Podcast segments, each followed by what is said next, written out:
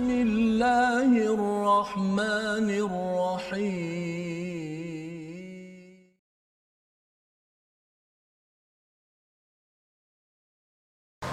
أعوذ بالله من الشيطان الرجيم. بسم الله الرحمن الرحيم. الحمد لله رب العالمين. الرحمن الرحيم. مالك يوم الدين. إياك نعبد وإياك نستعين. اهدنا الصراط المستقيم. صراط الذين أنعمت عليهم غير المغضوب عليهم ولا الضالين.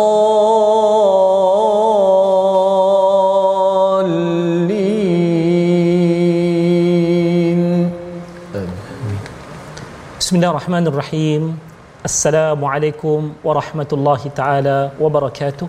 الحمد لله رب العالمين والصلاة والسلام على سيد المرسلين سيدنا محمد وعلى آله وصحبه أجمعين سبحانك لا علم لنا إلا ما علمتنا إنك أنت العليم الحكيم ولا حول ولا قوة إلا بالله العلي العظيم Para penonton yang dirahmati Allah, sama-sama kita rafakkan setinggi-tinggi kesyukuran kepada Allah Subhanahu Wa Taala yang terus memberikan kita peluang untuk bermanja dengan kalam Allah Subhanahu Wa Taala, merenungi, mentadabburkan ayat-ayatnya. Mudah-mudahan kita mendapat manfaat yang besar dan alhamdulillah kita telah pun mendengar pembukaan yang baik dengan bacaan surah Al-Fatihah yang telah dibacakan oleh yang berbahagia Al-Fadhil Ustaz Tirmizi kita masya-Allah yang tak uh, bosan-bosan Allah. ataupun tak jemu-jemu untuk terus bersama-sama menyemarakkan semarak Al-Quran dalam hidup kita dengan bacaan-bacaan Al-Quran beliau dan hari ini alhamdulillah kita juga alhamdulillah Ustaz ya Ustaz yeah. Tirmizi yeah. kita ada tetamu yang istimewa seorang ulama muda ni masya-Allah iaitulah yang berbahagia Al-Fadil Ustaz Ahmad Syamil bin Muhammad Isa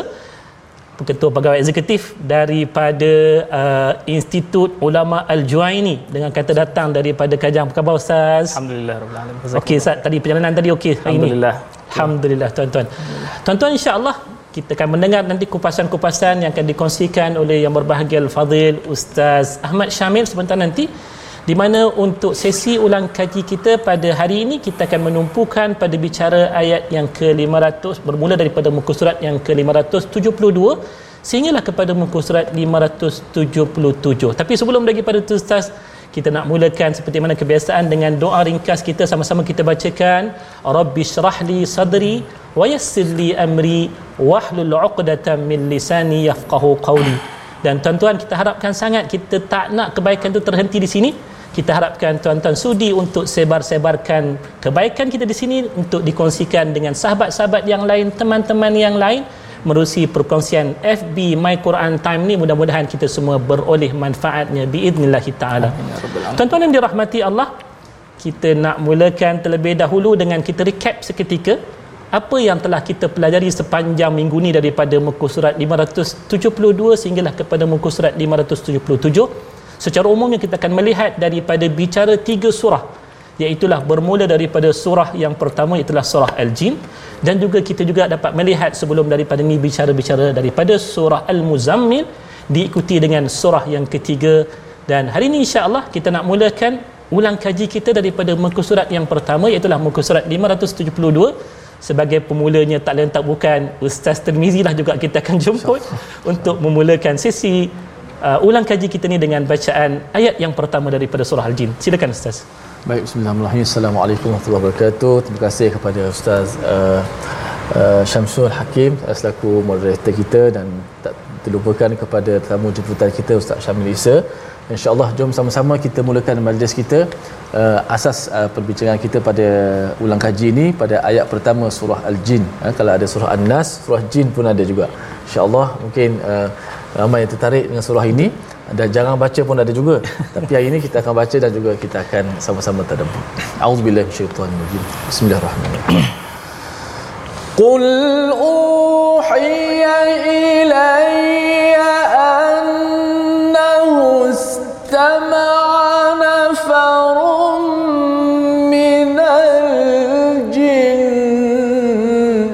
فقال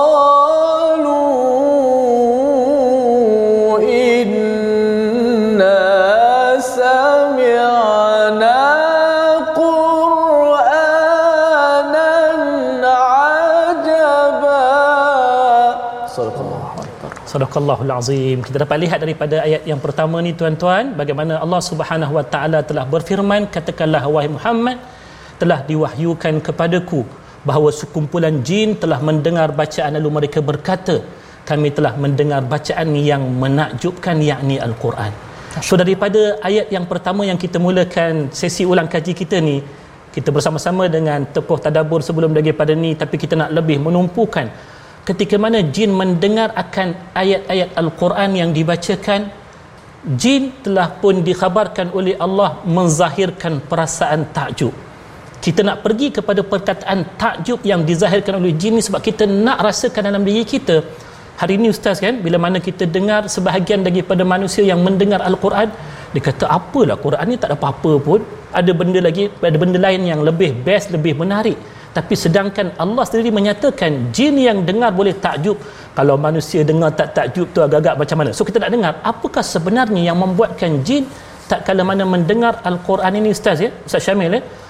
Apa yang membuatkan mereka takjub dengannya? Mungkin Ustaz boleh kongsikan untuk kita tadabbur insyaAllah. Silakan Ustaz. A'udzubillahi minasyaitonirrajim. Bismillahirrahmanirrahim.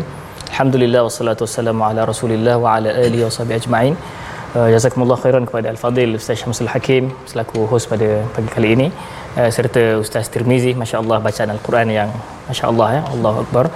Jadi uh, kembali kepada persoalan uh, ayat yang pertama surah Al-Jin itu. Kita lihat pertama sekali kita kena faham bahawa jin ini walaupun dia di alam yang gaib bagi kita tetapi dia juga ia juga mempunyai diri-diri seperti manusia dia boleh bau dia boleh rasa dia boleh sakit dia boleh makan boleh minum boleh beranak pinak. Jadi di situ kita faham bahawa jin juga mempunyai satu deria memahami dan mengetahui dan mempelajari sesuatu.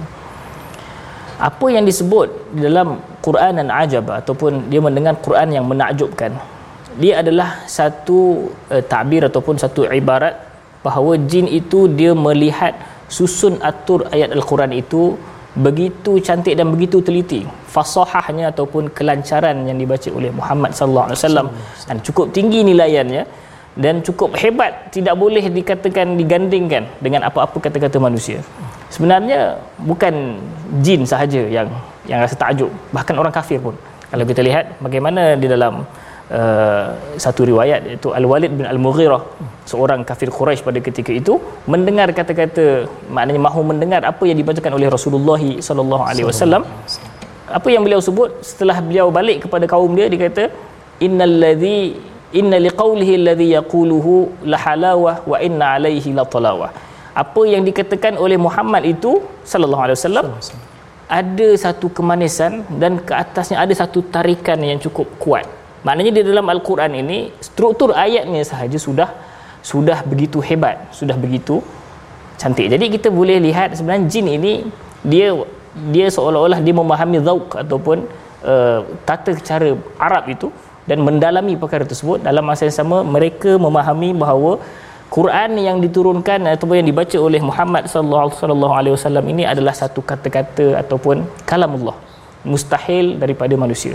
Oleh itu kalau kita pergi seterus-seterusnya ayat itu dia akan lihat kata-kata ini ataupun Quran ini membawa kepada rushd iaitu petunjuk dan panduan. Ha, jadi kat situ kita boleh faham orang yang boleh memahami ataupun melihat struktur ayat yang hebat itu mereka ini mempunyai satu rasa orang kata apa uh, kalau faham. kita faham ataupun dia boleh nampak macam mana Al-Quran ini sebelum pergi kepada maknanya sudah hebat susunannya. Ha, jadi begitulah mungkin kita boleh lihat pada awal-awal ini bagaimana jin sebagai satu pengajaran untuk kita boleh melihat keindahan dan ketakjuban Al-Quran. Maksudnya Ustaz, kalau kita sebutkan tadi kalau nak boleh rasa takjub ni antara rukun-rukun yang utama, apa yang kita buat sekarang ni lah. Maksudnya Betul. kita cuba untuk baca seperti mana sepatutnya dan kemudian nak boleh takjub lagi mesti kena faham sebab kalau tak tak faham ni ustaz benda yang tak faham ni orang lain seronok dengan Quran hanya seorang ni kata tak ada rasa apa-apa pun. Betul. So jin boleh rasa seronok sebab Allah kurniakan kepada dia kefahaman begitu Ustaz eh? Betul. Dan inilah merupakan satu mukjizat Allah Subhanahu Wa Taala tentang Al-Quran bahawasanya Al-Quran ini bukan semata-mata untuk kita makhluk yang namanya manusia Ustaz eh? Sebaliknya Al-Quran ini juga untuk makhluk-makhluk yang lain antaranya jin. Jin. Yang kadang-kadang dimangsakan oleh kita bahawasanya mereka itu konon-kononnya makhluk yang penjahat yang mengacau kita. Semua jin kita pukul rata Ustaz. Lantaran itulah kalau kita lihat dalam muka surat yang kedua Ustaz pada firman Allah Subhanahu Wa Taala ayat yang ke-14 di situ Allah menyatakan wa anna minnal muslimuna wa minnal qasitun faman aslama faulaika taharrau rasyada. Ini mungkin bagi sebahagian yang kalaulah difikirkan tentang jin bagi yang jenis minta maaf lah ya, yang jenis penakut ini bila sebut jin semuanya dipukul kata geng jahat belaka dia kata. Hmm. Tapi rupa-rupanya daripada ulang kaji kita ni kita dapat lihat ada ayat yang menyebutkan dalam kalangan jin itu ada yang muslim dan ada yang qasitun di situ. So ustaz, apa yang dimaksudkan dengan al-qasitun di sini kalau kita lihat terjemahannya disebutkan sebagai golongan yang menyimpang. Ya. Biasanya kalau kita sebutkan tentang muslim, lawan dia ialah kafir. Ya. Tetapi di sini kenapa Allah menggunakan bila disebutkan muslim disebutkan qasid iaitu lah yang menyimpang.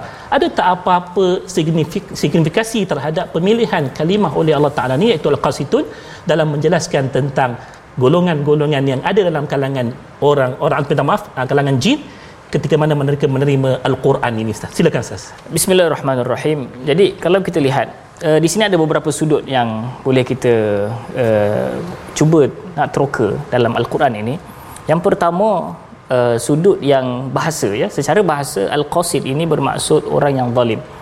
Dan orang yang uh, lari daripada ataupun bercondong ke arah ke, ataupun dikeluar daripada keadilan. Dan jadi al-qasid itu bermaksud orang yang zalim, orang yang tidak adil. Dan mungkin orang akan tanya betul apa beza al-qasid dengan al-muqsid? Dan al-muqsid adalah orang yang adil. Dan di dalam bahasa Arab di sana ada beberapa kalimah-kalimah yang mana apabila ditambah hamzah qata ataupun hamzah hamzah yang ada alif di depannya itu dia menukar menebalikkan makna kalimah tersebut. Itu dinamakan hamzatus salab. Hamzah yang menjadikan perkara itu terbalik. Nah, contoh kat sini qasata yang bermaksud zalama ataupun jara iaitu zalim ataupun uh, orang yang menyimpang. Dia punya aqsata terus jadi adil. Nah, di dalam bahasa Arab itu dinamakan azalal jaw ataupun azalal adul menghilangkan ke kesimpang ke, penyimpangan dan menghilangkan kezaliman jadi adil. Jadi al-qasid di sini bermaksud orang yang zalim dan al-muqsid orang yang adil. Dan sebenarnya di dalam Al-Quran banyak lagi. Contohnya ma ana bimusrikhikum wa ma antum bimusrikhi. Musrikhi bermaksud pada asrakha yang menghilangkan laungan atau menghilangkan komplain. Sarakha menjerit, melaung. Asrakha menghilangkan perkara tersebut. Sama juga macam uh, jara zalim, ajara melindungi terbalik kan jadi kat situ kita lihat qasata dengan aqsata itu mempunyai makna yang berbeza yang kedua kita lihat sebenarnya ini menunjukkan satu kefahaman jin terhadap Islam bagaimana beliau ataupun di dalam golongan ini dikatakan sembilan orang lebih kurang. Kan sembilan sembilan bukan orang lah sembilan sembilan jin lah kan. Kita ekor pun tak tahu ada ekor ke tak kan.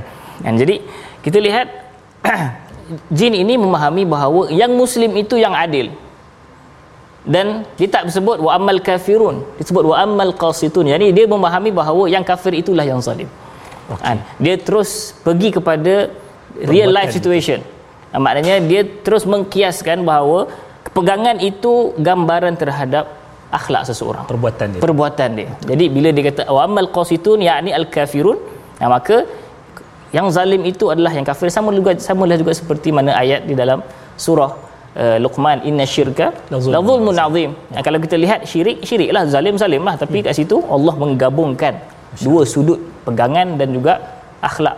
Kan begitulah yang boleh Maksudnya kita lihat. secara uh, faham kita kata apa yang dia balik tadi orang Islam itu orang yang pasti menjauhi kezaliman. Ya. sebab kezaliman itu adalah bukan sifat orang Islam ia sifat orang-orang kafir kepada Allah Subhanahu Wa Taala. So sifat orang muslim dia adil kerana dia mengikuti perintah Allah dan juga menjauhi larangan-larangannya. Tetapi orang zalim itu ialah orang yang suka langgar perintah Allah sampai dia menzalimi akan dirinya. Okey ustaz kita nak dengar terlebih dahululah Ustaz Tirmizi ni berikan semangat kepada kita dengan bacaan Al-Quran untuk muka surat kita yang ketiga iaitulah pada muka surat 574 kita masuk surah Al-Muzammil apa yang telah kita dengar daripada suruhan Allah kepada Nabi kita sallallahu alaihi wasallam supaya bangkit daripada tidur untuk menunaikan qiyamul lail dengan faedah-faedah yang banyak daripada apa yang telah kita kongsikan dalam tadabbur yang lalu. Tetapi pada muka surat ni tuan-tuan kalau kita lihat salah satu daripada ayat yang mendatangkan peringatan yang hebat kepada kita hmm. iaitulah daripada ayat yang ke-17 kita dengar terlebih dahulu bacaannya daripada Al-Fadhil Ustaz Tirmizi silakan Ustaz A'udzubillahi minasyaitonir فكيف تتقون إن كفرتم يوما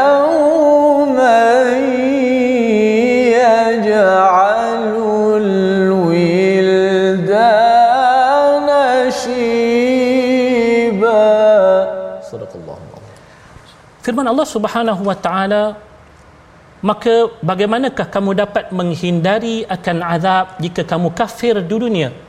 Pada hari kiamat yang menjadikan anak-anak orang tua yang beruban. Dalam ayat ini Allah Subhanahu Wa Taala menyatakan bahawasanya bila tibanya hari kiamat anak-anak muda anak-anak kecil itu menjadi beruban dalam lumrah kita bila sebutkan tentang budak-budak beruban ni benda yang jarang-jarang berlaku dan kalau ia berlaku ia satu peristiwa yang besar ganjil. yang ganjil penyakit tetapi ada penyakit ada penyakit ataupun kita kata bermasalah, bermasalah kesihatan ya. ni tetapi bila mana Allah Subhanahu Wa Taala mengaitkan tentang hari kiamat yang perlu kita bertakwa kepadanya Allah mengangkat sifat ini sebagai sifat yang perlu kita takutkan apa istimewanya gambaran yang Allah berikan tentang kiamat dengan anak muda yang tiba-tiba menjadi tua dengan dilihat rambutnya beruban untuk kita benar-benar hadirkan takwa kita terhadap hari kiamat. Silakan Ustaz Syamil. Jadi bismillahirrahmanirrahim.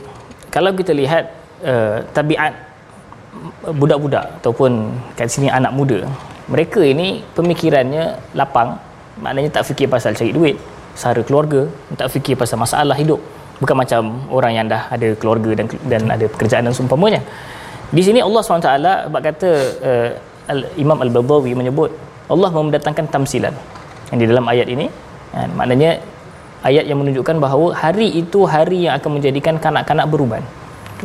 Untuk nak menunjukkan kesukaran ketakutan kegelisahan betapa menakutkannya hari kiamat ini sehingga kan kanak-kanak yang tabiat mereka senang sahaja. Tabiat mereka bersahaja dan seumpamanya pun boleh beruban kerana ketakutan dan kekusutan kekusutan ya. Kalau kita tengok kadang-kadang tak ada dosa tak ada apa. Jadi kenapa nak begitu sekali? Kerana mereka sendiri pun tidak tahu apakah yang mereka ditimpa nasib mereka pada hari itu. Ini juga yang disebut di dalam hadis Nabi SAW apabila turun ayat di dalam surah surah Hud ya. Fastaqim kama umirt wa man taba ma'aka wa la tatghaw hendaklah engkau wahai Muhammad beristiqamah seperti mana yang engkau suruh. Engkau disuruh. Seperti mana yang engkau disuruh. Jadi Rasulullah SAW bersabda syayyabat sni hudun wa akhawatuha. Surah hud ini telah menjadikan aku beruban dan juga kawan-kawannya maknanya ada beberapa ayat-ayat lain yang menjadikan Nabi SAW beruban. Kenapa beruban kat sini? Kerana kekusutan ketakutan. Seolah-olah Allah SWT apabila menyuruh Nabi untuk beristiqamah itu mendatangkan satu tanggungjawab yang lebih berat dan juga mendatangkan satu ke keberatan uh, amanah yang dipikul oleh Rasulullah SAW. Jadi demikian juga kita faham di dalam ayat ini bagaimana hari yang menakutkan ini Allah memberi perumpamaan hingga kan kanak-kanak pun boleh beruban kerana besarnya takutnya betapa gelisahnya uh, kanak-kanak itu pada hari kiamat tersebut. Kalau begitu kalau Allah hebatnya dahsyatnya hari tersebut ustaz kalau kita kata kita tak mampu untuk hadirkan takwa yang sebenar untuk hari akhirat nanti pasti ketakutan itu akan berganda. Maksudnya kalau kita tak buat apa-apa persediaan tak buat apa-apa persiapan untuk hari yang menakutkan kalau dalam dunia ni orang panggil preparation for the worst scenario. Yeah. siapa yang bersedia untuk hari yang terburuk paling kurang kalaupun tiba hari yang terburuk tersebut dia lebih bersedia. Maka kita bila sebutkan tentang kiamat tadi kan kita kata kita perlu bersedia dan kita dapat lihat dalam muka surat yang telah kita lihat ayat yang kita bacakan tadi ia berlaku di bawah daripada perintah Allah terhadap nabi untuk bangun qiyamul lail. Seolah-olahnya kalau kita dapat faham ustaz ya bagaimana apa yang Allah letakkan sebagai matlamat kenapa kita perlu berusaha untuk beramal sampai bangun qiyamul nak bangun qiyamul ni bukan senang kan ustaz ya? Kita terpaksa melawan mengantuk kita melawan sejuk kita. Agak-agak untuk tujuan apa? Antaranya sebab akan tiba pada kita hari yang sangat-sangat dahsyat hari yang sangat-sangat menggurunkan sampai anak-anak yang tak sepatutnya beruban pun boleh menjadi beruban disebab kedahsyatan hari tersebut. Inilah yang kita dapat lihat daripada bicara sehinggalah kepada ayat yang ke 574 dan untuk yang berikutnya insya-Allah kita nak lihat daripada ayat yang uh, muka surat yang ke 575 daripada bicara ayat surah Al-Mudaththir iaitulah kita akan tengok sebentar nanti bagaimana bezanya sebutan pada awal ayat surah Al-Muzammil ya ayyuhal muzammil dan selepas daripada itu dibacakan ya ayyuhal muddathir satu kalau kita lihat terjemahannya wahai yang berselimut. Satu lagi wahai yang berselimut. Tapi sebutan satu dengan ya ayyuhal muzammil dan satu lagi dengan ya ayyuhal muddathir agak-agak ada tak perbezaan di antara dua perkara ini? Di mana perkara ini insya-Allah kita akan lihat selepas daripada sesi yang kedua tetapi sebagai pemula untuk kita nak panaskan tuan-tuan jangan bergerak ke mana-mana ustaz bacakan seruan ayat yang pertama surah al-mudathir silakan ustaz Tirmizi. Auzubillahi minasyaitanir Bismillahirrahmanirrahim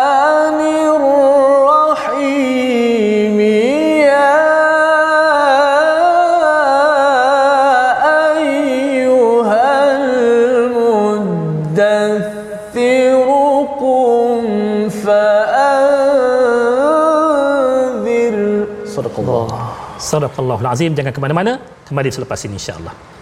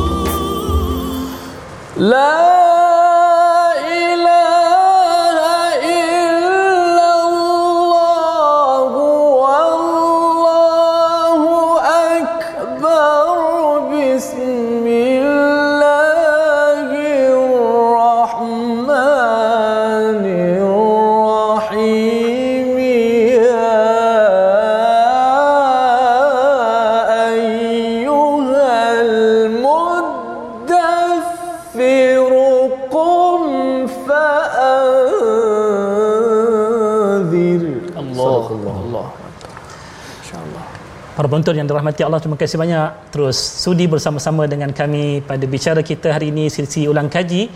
Muka surat 572 sehinggalah muka surat 577 dan kita sebentar tadi sebelum daripada kita berhenti seketika untuk rehat seketika tadi kita ada soalan yang telah kita kemukakan awalannya. Dan alhamdulillah kita sekali lagi mendengar bagaimana Allah Subhanahu Wa Taala telah menyuruh akan nabi kita satu ketika dahulu dengan seruan daripada awal surah Al-Mudaththir yang mana kalau kita lihat maksud terjemahannya itu tak jauh beza daripada ayat pertama surah Al-Muzammil. Ya ayyuhal muzammil wahai yang berselimut.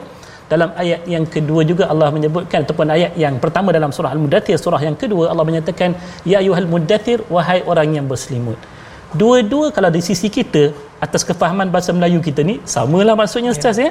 tetapi kenapa pemilihan kalimah muzammil di sana di sini dipilih kalimah al-mudaththir?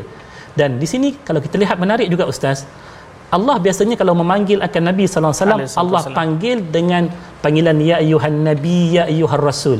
Tapi di sini Allah panggil Nabi dengan keadaan Nabi sallallahu alaihi wasallam. pada ketika tersebut maka agak-agak apa hikmah yang dapat kita pelajari daripada perbezaan kalimah dua ini yang pertama dan yang kedua apa hikmahnya Allah memanggil Nabi kita dengan keadaan Nabi bukan dengan sifat Nabi sallallahu alaihi wasallam Bismillahirrahmanirrahim. Jadi saya jawab yang kedua dulu. Kedua. Sebab tu yang pendek. Kita buat- jawab yang pertama lepas tu. Silakan, silakan. Ya, InsyaAllah. Uh, surah ini iaitu surah Al-Muzammil dan Al-Mudathir. dia adalah antara surah yang awal-awal diturunkan al- dalam al-Quran jadi pada awal-awal Rasulullah sallallahu alaihi wasallam sallallahu alaihi dirinya seolah-olah kalau kita lihat di dalam uh, penurunan wahyu yang pertama Iqra bismi rabbikal ladzi khalaq. Ibnu Qayyim mengatakan Rasulullah SAW tanabba'a bi Iqra menjadi nabi dengan Iqra dan ursila bi ya ayyuhal muddathir kum fa'anzir Maksudnya seolah-olah Nabi SAW dijadikan rasul ketika turunnya ayat ini oleh kerana itu munasabah kenapa Rasul Allah Subhanahu Allah Allah Subhanahu taala tidak memanggil nabi ya ayuhan nabi kerana dia pada permulaannya belum lagi selesa dengan pan- panggilan tersebut seolah-olah begitu kalau kita lihat. Jadi Allah SWT menggunakan kalimah ya ayyuhal muddathir wahai orang yang berselimut dan juga ya ayyuhal muzammil. Surah itu turun selepas sedikit daripada surah ini yang munasabah bagaimana Allah SWT memanggil keadaan nabi yang begitu. Seolah-olah di sana ada satu sudut kefahaman Allah membelai dan Allah uh, menjaga Nabi SAW bagaimana keadaannya begitu. Nah, Itu yang uh, pertama. Yang kedua yang panjang sikit iaitu kita lihat uh, kebiasaannya terjemahan kita al-muddathir al-muddathir ini daripada tadathara dan al-muzammil daripada tazammala yakni kalau di dalam bahasa Arab secara umumnya dia mengatakan berselimut tapi kalau kita pergi secara mendalam kita lihat setiap perkataan itu ada dia punya kata akarnya. Zamala zamala itu bermaksud haml hamala. Iaitu pun pikul. Jadi kalau kita tengok dalam bahasa Arab zamilatun adalah uh, unta yang memikul barang. Memikul barang. Jadi bila kita lihat tazammala au al muzammil itu orang yang memikul seolah-olah dirinya memikul kepenatan memikul satu bebanan yang cukup berat. Sama ada bebanan itu bebanan secara hissi ataupun secara yang boleh kita rasa ataupun bebanan itu adalah bebanan maknawi itu risalah itu sendiri. Dan juga tadassara ataupun al-muddathir al-muddathir dalam bahasa Arab dathar dathara itu bermaksud satu perkara di atas satu perkara yang lain. Maknanya seolah-olah bertimpa-timpa kan? Jadi di dalam ayat ini al-muddathir orang yang menutup dirinya dengan kain dan kain dan kain. Seolah-olah sedang berselimut me- menyelubung selimut. Apakah kemunasabahan dua-dua ayat ini? Kalau kita lihat orang yang pertama iaitu al-muzammil walaupun dua-duanya adalah Rasulullah sallallahu alaihi wasallam. kalau kita lihat sebab nuzulnya Rasulullah SAW di, di, diriwayatkan bahawa setelah turunnya wahyu dan Rasulullah mula berdakwah ada perancangan-perancangan daripada kafir Quraisy di Darun Nadwah untuk berkonspirasi ke atas Rasulullah sallallahu alaihi wasallam dan Rasulullah tahu perkara itu dan ke kesedihan serta rasa berat. Lalu Allah SWT menyuruh untuk Rasulullah SAW qumil laila illa qalila. Cara untuk nak hilangkan rasa berat itu adalah bangun qiyamul lail. Jadi muzammil kena dengan waktu malam. Malam. Bangun pada waktu malam. Jadi penyelesaian untuk masalah-masalah jiwa Rasulullah SAW berqiyamul lail. Adapun al-muddathir kesesuaian ni, ni, ni surah ini turun kita di antara riwayat yang kuat mengatakan setelah wahyu terputus sekejap daripada surah Iqra ya. selama beberapa hari ada yang kata 40 hari dan seumpamanya turun surah al-muddathir seolah-olah dan kum fa'andir bangunlah memberi peringatan seolah-olah nak mengatakan pada ketika itu Nabi Muhammad sedang berselimut sedang masih lagi ber kita boleh kata bersenang-senang ibaratlah ibaratnya kan dan maknanya seolah Nabi SAW masih tak tahu lagi nak kena buat apa. Sebab Rasulullah belum jadi Rasul lagi pada ketika ini. Jadi turun kum fa'andir. Dan sesuai bangunlah pada waktu itu dan memberi peringatan kepada Peringatan. manusia sesuai pada waktu siang. Jadi kita lihat kedua-duanya ini ada kesesuaian tertentu. Dan bagaimana Allah SWT menyusun setiap kalimah-kalimah yang diletakkan itu kalimah yang cukup tepat pada masanya sesuai pada tempatnya, waktunya. pada waktunya. masya-Allah ustaz. Dan apa yang kita dapat lihat juga bagaimana bila mana disebutkan tadi al-muzammil itu keadaan nabi tertanggung beban yang berat. Dan ianya diringankan dengan qiyamul lail kalaulah nabi seorang nabi yang memikul beban yang berat itu diringankan oleh Allah dengan qiyamul lailnya di sini peluang kita bagi siapa-siapa yang terasa terbeban dengan hidup Allah. bangunlah dengan qiyamul lail insya-Allah janji daripada Allah ianya akan diringankan. Dan kalaulah ada yang terbeban dengan urusan-urusan hidup yang lain buatlah usahakanlah dakwah kum fa'anzir in tansurullaha Yansurkum. bila mana kita buat kerja dakwah sampaikan peringatan daripada Allah. insya-Allah Allah pasti akan meringankan kita dengan pertolongan. Pertolongan daripada dia seperti mana Nabi sallallahu alaihi wasallam Allah ringankan dengan memerintahkan Nabi berdakwah. Berdakwah walaupun nampak berat tetapi pertolongan Allah itulah yang akan meringankan hidup kita insya-Allah. Dan tuan-tuan kalau kita lihat kepada muka surat 576 masih lagi dalam bicara surah al-mudaththir Allah di sini kita melihat ada benda yang kita nak perhatikan ustaz. Ada dua tempat yang menyebutkan ancaman pada kita iaitu berkenaan tentang neraka saqar. Yang pertama Allah menyebutkan dalam ayat 26 dan satu lagi Allah menyebutkan pada ayat yang ke-42. Kita nak tahu apa yang boleh menyebabkan manusia itu tercampak ke dalam neraka saqar wal ayadu billah peringatan untuk kita. Tapi sebelum kita dengarkan daripada kupasan Ustaz Syamil kita dengar terlebih dahulu bacaan daripada Al-Fadhil Ustaz Tirmizi. Hmm. Silakan Ustaz daripada ayat 42 sehinggalah kepada ayat yang ke-46. Silakan Ustaz. Ma salakakum fi saqar Qalu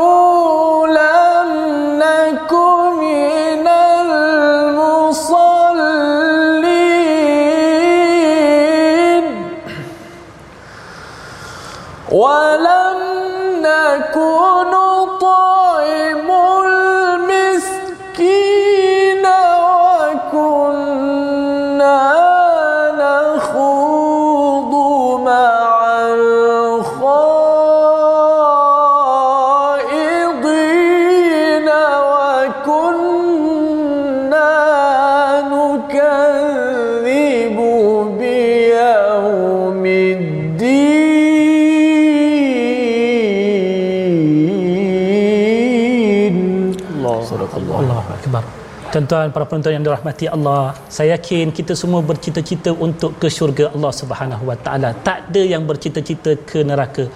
Tapi kalau kita nak ke syurga Allah Subhanahu Wa Taala, syarat yang paling utama kita mesti menyelamatkan diri kita daripada terjerumus daripada azab api neraka Allah Subhanahu Wa Taala.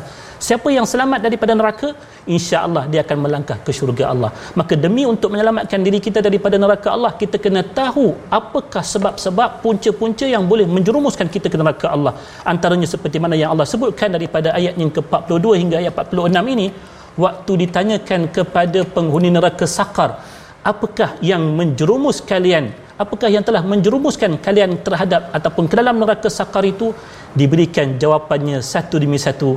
Kita dengarkan kupasan daripada Ustaz Syamil. Peringatan untuk kita agar kita menghindari apakah penyebab seseorang itu tercampak dalam neraka sakar silakan Ustaz. Bismillahirrahmanirrahim. Uh, terima kasih kepada sekali lagi Ustaz uh, Syamsul dan Ustaz Tirmizi atas bacaan Al-Quran. Kalau kita lihat Allah Subhanahu Wa Taala secara umumnya apabila Allah memasukkan seseorang ke dalam neraka dengan keadilan Allah Subhanahu Wa Taala. Maknanya Allah bagi sebab 1 2 3 kerana inilah engkau masuk neraka.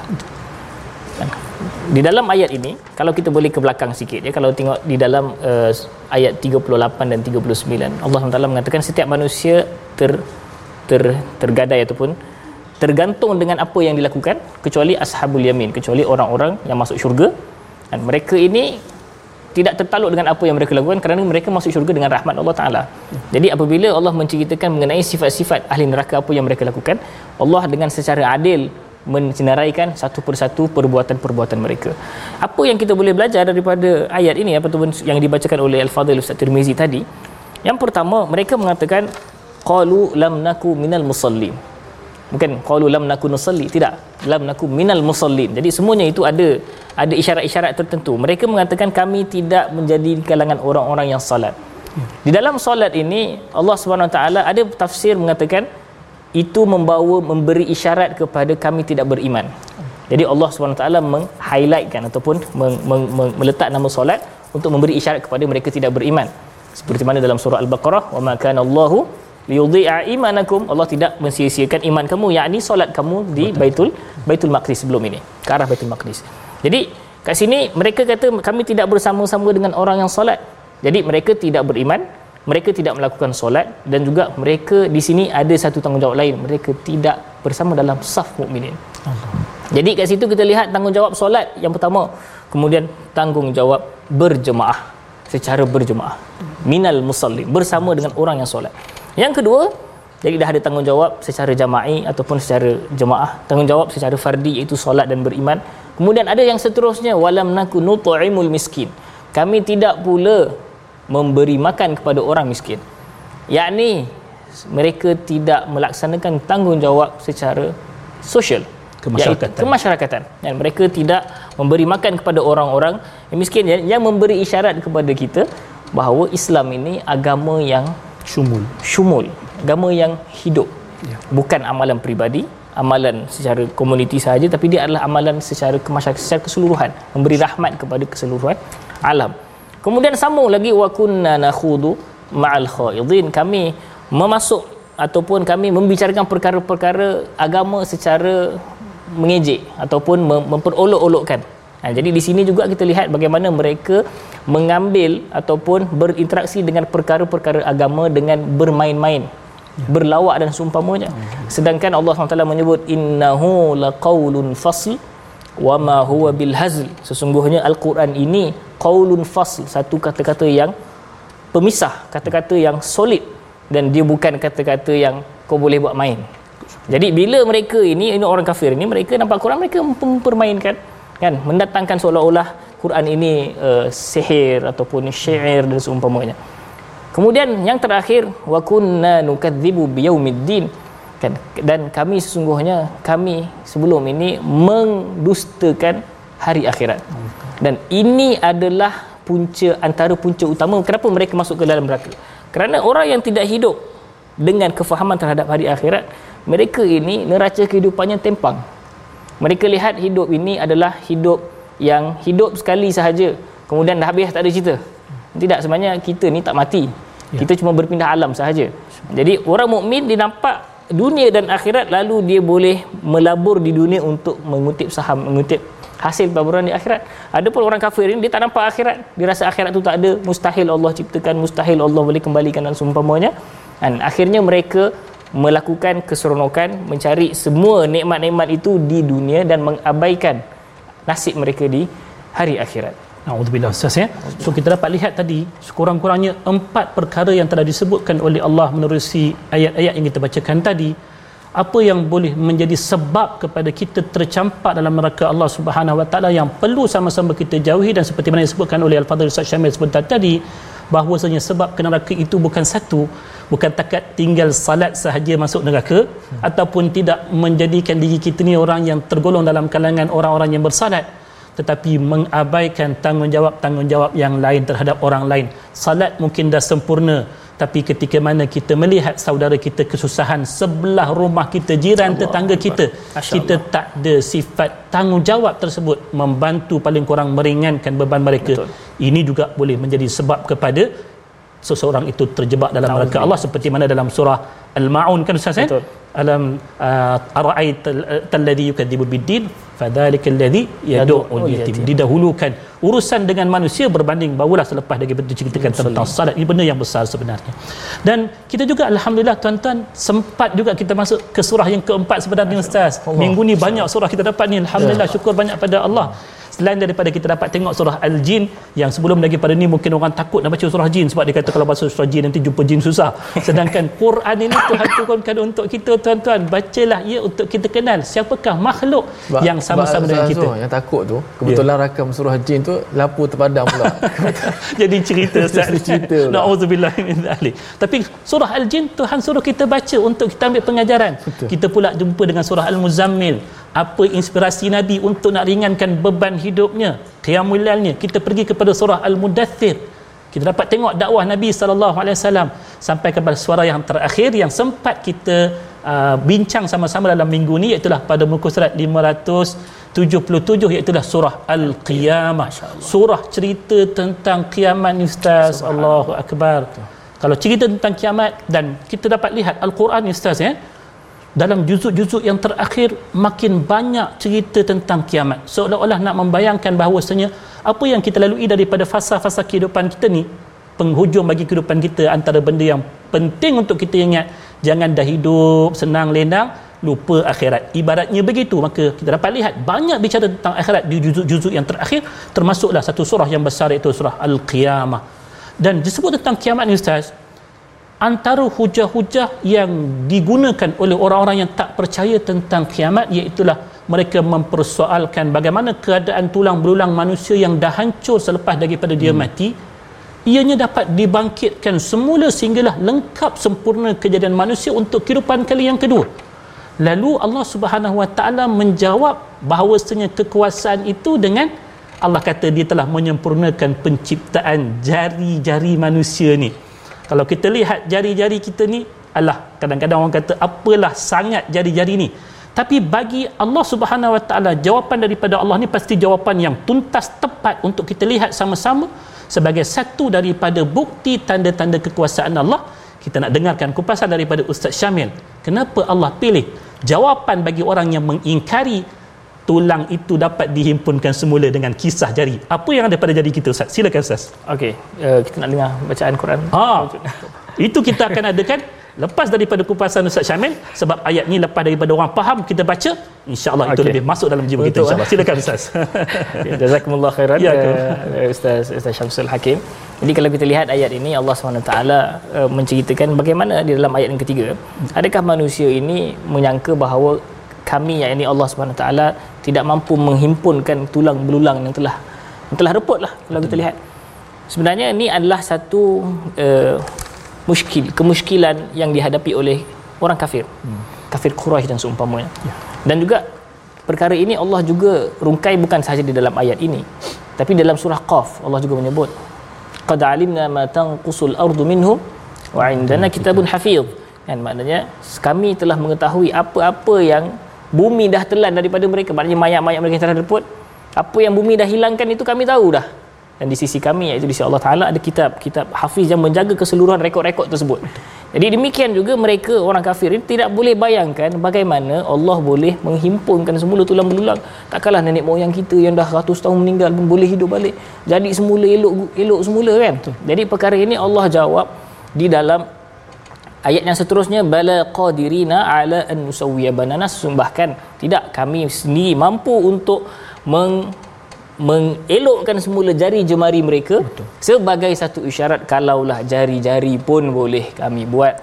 Apalah sangat kan? Maknanya kalaulah Allah SWT menceritakan jari ini lebih susah lagi daripada Betul. nak guna tulang melulang apa. Sebab kalau kita lebih tu kompleks lebih, eh? sangat kompleks Betul. sangat hebat. Ini penciptaan kita setiap itu ada fungsi-fungsi tertentu. Satu jari walaupun jari kelingking tak ada tak boleh nak genggam tak boleh nak buat apa kan? Jadi semuanya ini ada satu satu bentuk-bentuk kekuasaan yang Allah memberi isyarat. Kalaulah jari pun Allah boleh buat apatah lagi nak menghimpunkan semua-semua perkara-perkara yang lebih yang lebih ringan lagi daripada itu. Ini juga yang Allah sebut contohnya di dalam surah uh, Allah cerita bagaimana mereka ini boleh takjub dengan kebangkitan hari akhirat. Betul. dalam surah qaf juga Allah SWT menyebut afa'ina bil khalqil awal bal hum fi labsim min khalqin jadid. adakah kami rasa penat dengan penciptaan kali pertama iaitu di dunia ini? Penciptaan langit dan bumi adakah kami berat maknanya tak susah pun. Betul. sedangkan mereka itu iaitu orang kafir sendiri rasa ragu-ragu terhadap boleh kebangkitan semula. Kalaulah kali pertama diwujudkan sebelum ada ke, daripada tiada kepada ada boleh Allah buat. Tak untuk nak mewujudkan benda yang sudah ada senang saja uh, lagilah lebih senang. Betul, kan? betul. maknanya kat situ sendiri Allah SWT memberikan satu bentuk uh, logik supaya kita boleh fikir. Dan demikianlah juga di dalam ayat ini Allah SWT menyebut dan inilah satu bentuk ketinggian kekuasaan Allah SWT di dalam meng, meng, nak menyusun jari-jari ini. Satu laftah ataupun satu uh, perkara yang boleh kita lihat di dalam perkara ini juga adalah Allah SWT apabila menceritakan kejadian manusia secara detail dan dan kalau kita tengok dalam surah-surah lain penceritaan daripada janin dan seumpamanya itu nak menunjukkan bahawa akulah yang betul. akulah yang buat. Ada pencipta. Betul. dan Allah menceritakan segala ayat-ayat mengenai penciptaan alam dan seumpamanya nak memberi isyarat bahawa Allah lah yang menciptakan semua ini jadi tidak ada tempat untuk keraguan bahawa di sana ada Tuhan dan dalam bersama. hidup kita di dunia kan ya. di, dalam kehidupan kita di dunia tuan-tuan pun kita dapat lihat sebahagian daripada bukti-bukti kekuasaan Allah kalau jari kita patah di dunia pun ya. kita dapat tengok ianya dapat disembuhkan selepas beberapa waktu lah Betul. of course lah kalau benda tu boleh berlaku di dunia untuk kehidupan satu lagi benda tu lebih mudah di sisi Allah Betul. Subhanahu Wa Taala. So seperti mana yang disebutkan tadi tuan-tuan kita dah faham tentang kekuasaan Allah pada kebangkitan kita semula nanti pada hari kiamat. La uqsimu biyaumil qiyamah yang Tuhan bersumpah dengan besarnya hari kiamat ni kita nak hadirkan kebesaran Allah Subhanahu Wa Taala menerusi bacaan ayat suci Al-Quran daripada ayat yang pertama sampailah kepada ayat keempat surah Al-Qiyamah. Hadirkan kekuasaan Allah dengan apa yang kita dengar daripada bacaan sebentar nanti. Silakan Al-Fadhil Ustaz. Allah